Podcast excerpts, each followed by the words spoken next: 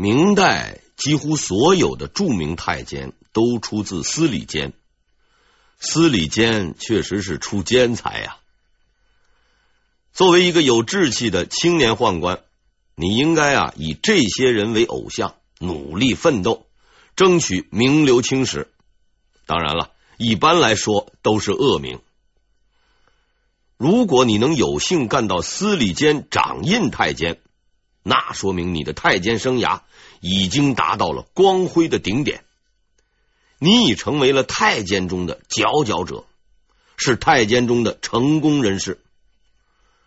如果你还凑巧干了些坏事，那么你的名声一定不限于当代，而会世代流传下来，供众人茶余饭后谈论和唾骂。如果你没有能够进入司礼监，而是进入了御马监，那我同样要恭喜你，这也是个好地方。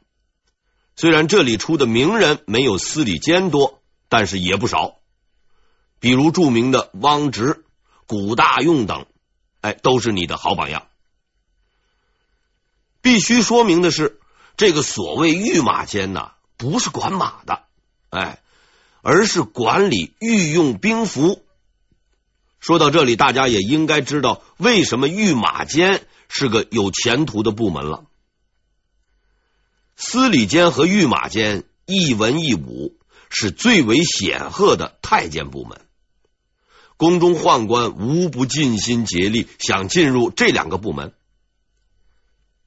那么话又说回来了，有好就必有坏。万一你不幸被分到了直殿监和都知监，那你可就惨了。因为这两个监名字虽然气派，却只管理一件事，什么事呢？清洁卫生，就是打扫卫生、搞环卫。这两个监不但条件艰苦，没有人瞧得起，连办公场所都没有。不过说回来，似乎也不大需要。秋扫落叶，冬扫雪，工作是十分艰苦。这样的部门自然是无法吸引众多青年宦官的。介绍完太监的奋斗史，下面啊，咱们就要谈谈太监参与政治的问题了。在我们很多人的心目中，太监参与政治大概是这样的一幕场景：在一个月黑风高的夜晚。在一所阴森的房子里头，几个面目狰狞的太监在十分微弱的烛光下进行着密谋。一个太监奸笑着对旁边的人说道：“尚书王某某阻碍我们的夺权计划，要把他干掉。”这时呢，另一个太监也奸笑着说道：“嘿嘿嘿嘿，我看呐。”还是先把侍郎张某某干掉。最后，太监头子，哎，一般就是指的那个最坏的那个发话，照计划行事，把那些忠臣们都清除掉，然后再把皇帝换掉，我们来做江山。嘿，以往人们心中的太监形象啊，大概就是如此。只要一提到太监，就会和坏蛋联系起来，然后就是朝廷中的忠臣们为了正义和理想与坏蛋们进行不懈的斗争。成功了，就是正义终于战胜邪恶；失败了，就是人间悲剧。真的是这样吗？我认为不是。人们往往过于关注那些所谓忠臣们的正义光辉的形象。却很少发现这些大臣们的可怕之处。以前我们在丞相是怎样炼成的专题中，曾经对明朝的相权军权分立做了分析，并用了一个拔河的比喻：皇帝和大臣各站在绳子的两边，不断的拔河。朱元璋是优秀运动员，体力好，他活着的时候。没有人能拔得过他。他的儿子朱棣也是运动健将，虽然设立了内阁，但还是能够掌握主动权。到了朱瞻基，这情况就大不相同了。文官集团十分之强大，连皇帝也奈何他们不得。在一般人的印象中，皇帝是想干什么就能干什么的，没有人能管得了。可是实际上呢，明朝的皇帝是不容易当的。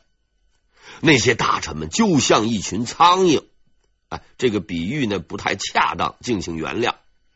他们不但要向你提意见，甚至有时候啊还会挖苦你、讽刺你，你还不好把他们怎么样了。绳子的那一头是一股极其庞大的力量，那些大臣们有着充分的力量控制朝政，他们有学识、有谋略、有办事能力，有很多的同门同事。可是绳子的这一头呢，只有皇帝一个人。皇帝那所谓的至高无上的权力，在文官集团的大爷们眼中也算不了什么。骂你、讽刺你，那是为了国家大事，那是忠言逆耳，你能说他不对吗？而且这些大爷们既不能杀，还不能轻易打，杀了他们，公务你自己一个人能干了吗？劳动模范朱元璋先生自然可以站出来说，把他们都杀光，我能干。可是朱瞻基他不能这样说。于是，太祖皇帝死去二十年后，这根拔河的绳子失去了平衡，获得了票拟权的内阁集团变得更强大。皇帝一个人眼瞅着就要支撑不住了，这样下去，他将被大臣们任意摆布。苦苦支撑的朱瞻基一步步的被拉了过去。哎，正在这个时候，他呀。看见旁边站着一个人，于是呢，他就对这个人说：“你你过来，过来，帮我一起来拔河。”从此，这个人就参加了拔河，并成为这场游戏的一个重要的组成部分。这个人的名字就叫太监。相信大家已经理解了做皇帝的痛苦了。他并不是无所不能。他也得求人帮他办事儿，大臣们饱读诗书，并不那么听话。要想制衡这些不听话的人，皇帝能够选择的就只有太监。太监真的都是坏人吗？至少皇帝不会这么认为。在他看来，这些个人很好，从小陪他一起长大，带着他放风筝，陪着他玩耍。给他当马骑，十分顺从。很多自幼和太监一起长大的皇帝，是把太监当成自己的亲人的。假如换了你是皇帝，你到底是喜欢一个从小到大无话不说、十分听话的玩伴，还是那些表情严肃、经常批评自己、干涉自己行为的大臣呢？我想，任何一个人都会选择前者。明朝文官集团的权势已经到了十分厉害的地步，他们不但干预朝政、批评皇帝，有些事确实是在故意找茬，还监控皇帝的私生活，不能随便旷工出去玩，不能好色，不能贪杯。虽然他们自己也干这些事，却不允许皇帝干。于是，皇帝们只剩下了一个选择。让太监去制衡大臣，太监就是这样被拉上皇帝的政治战车的。他们的出现是明代政治制度发展的必然。他们并不是天生的奸邪小人，那些文官们的行为也未必比他们好到哪里去。只不过他们出身低贱，且心里有些问题。所以行为比较偏激，更容易被人们反感。纵观整个明代，坏太监很多，好太监也不少。但十分神奇的是，无论太监如何猖獗，都无法危及皇帝本人的地位。中国历史上宦官权力最大、气焰最为嚣张的朝代，并不是明朝，而是唐朝。在唐朝后期，宦官完全操纵国家大权，甚至可以废立皇帝，俨然就是国家最高统治者。而在明朝，太监虽然专权结党，但皇帝要动手解决他们，只需要写一张小小的字条。明武宗就是这么干的。经过以上分析，我们应该对明宣宗教太监读书的目的。有了一个大致的了解，这位聪明的皇帝是不会干无谓的事情的。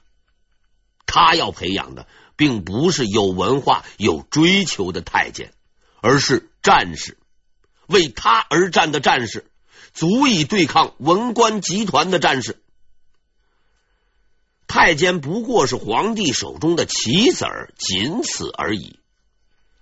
从某种意义上说，明代后期的政治格局，正是在朱瞻基打下的基础上建立起来的。这个结构不能说好，也不能说不好，因为这似乎也是唯一能够制衡各方力量的办法。各位文官们，听我皇帝一句话，大家都别折腾了，行不？咱们就这么凑合着过吧。朱瞻基的政策在他活着的时候已经就开始实行。当时的司礼监已经可以替皇帝批红，不过在朱瞻基的严格监控下，办事的太监们倒也不敢有什么不轨行为。因为朱瞻基虽然不愿意动笔写那么多字儿，却经常检查观看司礼监的批红作业。内阁大臣们对国家大事提出处理意见，并票拟出来送给皇帝。皇帝经过修改，加上自己的意见，或是直接同意让太监代为批红。这是一个简单而有效的工作流程。大明王朝就在这样的一个流程中平静的向前发展着。可是不久之后，这片宁静就将被打破。永乐末年，朝廷下达了一道旨意，大致的意思呢是这样的：凡是各省各市教育局的官员，如果长期工作表现不好的，可以调到京城当官。还有这样的好事，地方上都干不出头，竟然还可以调到京城工作当官。按说呀。这样的好消息应该会吸引无数人报名参加，可是实际上根本就没有几个人去理会这件事儿。为什么呢？难道人们都愿意错过这个飞黄腾达的机会？那当然不是。无人问津的奥秘就在于调到京城后干的工作比较特殊，净身入宫中训女官辈。开什么玩笑！老子就是不干学官，也能做个老百姓，干嘛要挨一刀进宫当宦官？是啊，谁会干这种傻事呢？就在众人对此不以为然，把圣旨当笑话的时候，一个因为犯错而即将受到惩罚的学官，正在自己的家中犹豫着。他呀。自幼就渴望着出人头地，苦读多年，虽成儒士被选为学官，却一直无法金榜题名。现在已经成家，有了老婆孩子，但事业上却迟迟不见起色。如今学官也干不下去了，难道就此了结一生？好，现在机会终于来了。如果迎接这个机会，等待自己的必然是一条艰苦的道路，会遇到无数人的白眼儿和歧视。入宫后要出头呢，更是难上加难。而且此后自己与妻子儿女也将天人永隔。不管那么多了，要出人头地，就要付出代价。别人不干，我来干。这个干出别人不敢干、也不想干的事情的人，就是王振。正是此人打破了明宣宗朱瞻基的初衷和他创造的良好氛围，影响了一个王朝的兴衰荣辱。王振出生年月日不详，山西豫州人，也就是现在的河北张家口豫县。幼年读书，在当地任教官，后自愿净身入宫。怀揣着敢为人所不为的勇气，王振进入了宫廷。让他十分惊喜的是，在宫中啊，他这个原本教不好书的学官，哎，竟然得到了大家的尊重。这也很自然，因为他的这份工作没有人与他竞争，在一堆文盲和小学文化的人中间，他是鹤立鸡群。被大家称为王先生，他的名声也是越来越大，受到了宣宗的关注。朱瞻基感觉到他是个人才，便派他去侍奉太子读书。从此，这位叫王振的太监就和当时的太子朱祁镇结下了不解之缘。应该说，王振是一个好老师。他教导太子读书，对其严格管理，以至于朱祁镇对其不敢称呼名字，居然叫他先生。不论后来王振的是是非非，他和朱祁镇之间确实有着极其深厚的感情。然而，就是这种过于深厚的感情和信任，最终酿成了一场大祸。朱瞻基和他的父亲朱高炽的统治时期，那是中国历史上的盛世。而他们二人被合称为仁宣，绝不仅仅因为他们是父子关系，实际上他们俩人有很多相同之处。我列举一部分如下：首先，他们都姓朱；嘿，其次，他们都是好皇帝，都是明君。最后，他们的命都不长。朱高炽活了四十八岁，但由于自己老爹太能干，他足足干了二十年的太子，只做了一年皇帝。朱瞻基比他父亲还少活十年，但由于父亲死的早，自己二十七岁登基，做了十年皇帝。这十一年是明朝的黄金时代，对这段时期的统治，史料中溢美之词是不胜枚举。大明帝国空前繁荣强大，一切似乎都在向着更好的方向发展。长期观看电视剧的习惯告诉我们，一般到了这个时候，就会出现一个转折。电视编剧会特地搞点矛盾，闹点事儿出来，比如那个什么男主角杀了人，女主角得癌症之类。要是一直都是花好月圆，人人平安，那这电视剧的收视率就不会高，也卖不出去广告。历史之神，如果真有的话啊，看来也是一个好编剧。他可能也觉得这样的历史没有意思，便给这出花好月圆的盛世喜剧画上了一个句号。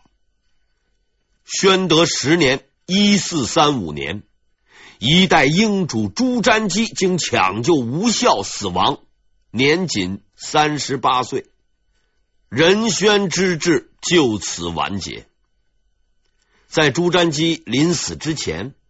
他为自己年仅九岁的儿子选择了五位顾命大臣。虽然儿子还年幼，但朱瞻基并不担心，因为他相信这五个人绝不会让自己失望。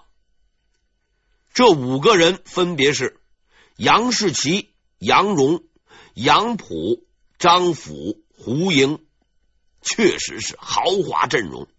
文有三杨，武有张辅。还有一个专干秘密工作的朱瞻基，应该走得很安心了。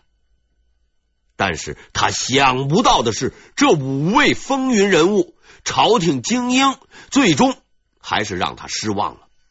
一场狂风暴雨即将来临。说起这位新皇帝明英宗朱祁镇，可能有的人呐会咬牙切齿，对他是恨之入骨。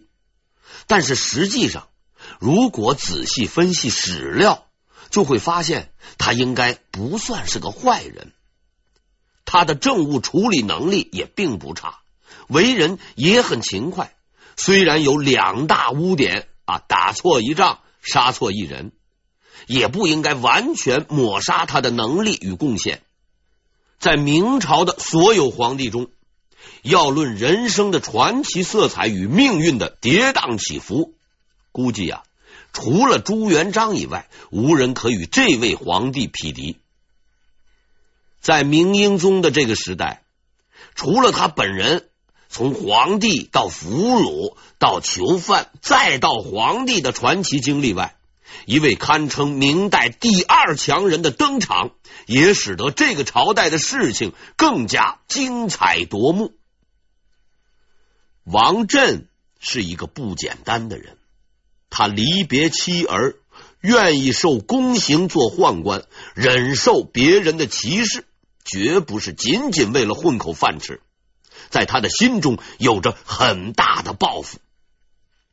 他很明智的意识到，要想实现自己的抱负，必须牢牢的抓住自己手中的那个稀世珍宝——朱祁镇。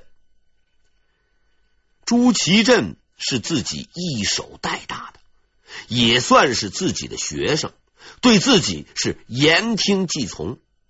大权在握的日子不远了，在王振夺取大权的路上，有两个障碍在阻拦着他。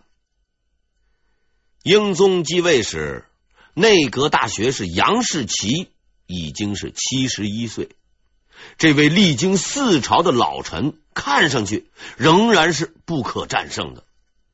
从残忍狡诈的朱棣、阴险无耻的朱高煦，到仁厚宽容的朱高炽、精明能干的朱瞻基，什么样的人他都见过，什么样的事情他都处理过。历经大风大浪的考验，使得他处变不惊、深沉老道。王振要想大权独揽，首先要过他这一关，这似乎。是不可能的。小小的王振的那点花招把戏，要想在杨士奇面前献丑，哎，还得回家再练他几十年。除此之外呢，杨荣、杨溥都不是等闲之辈。这三个老江湖守在那儿，王振就只能乖乖的做他的奴才和太监。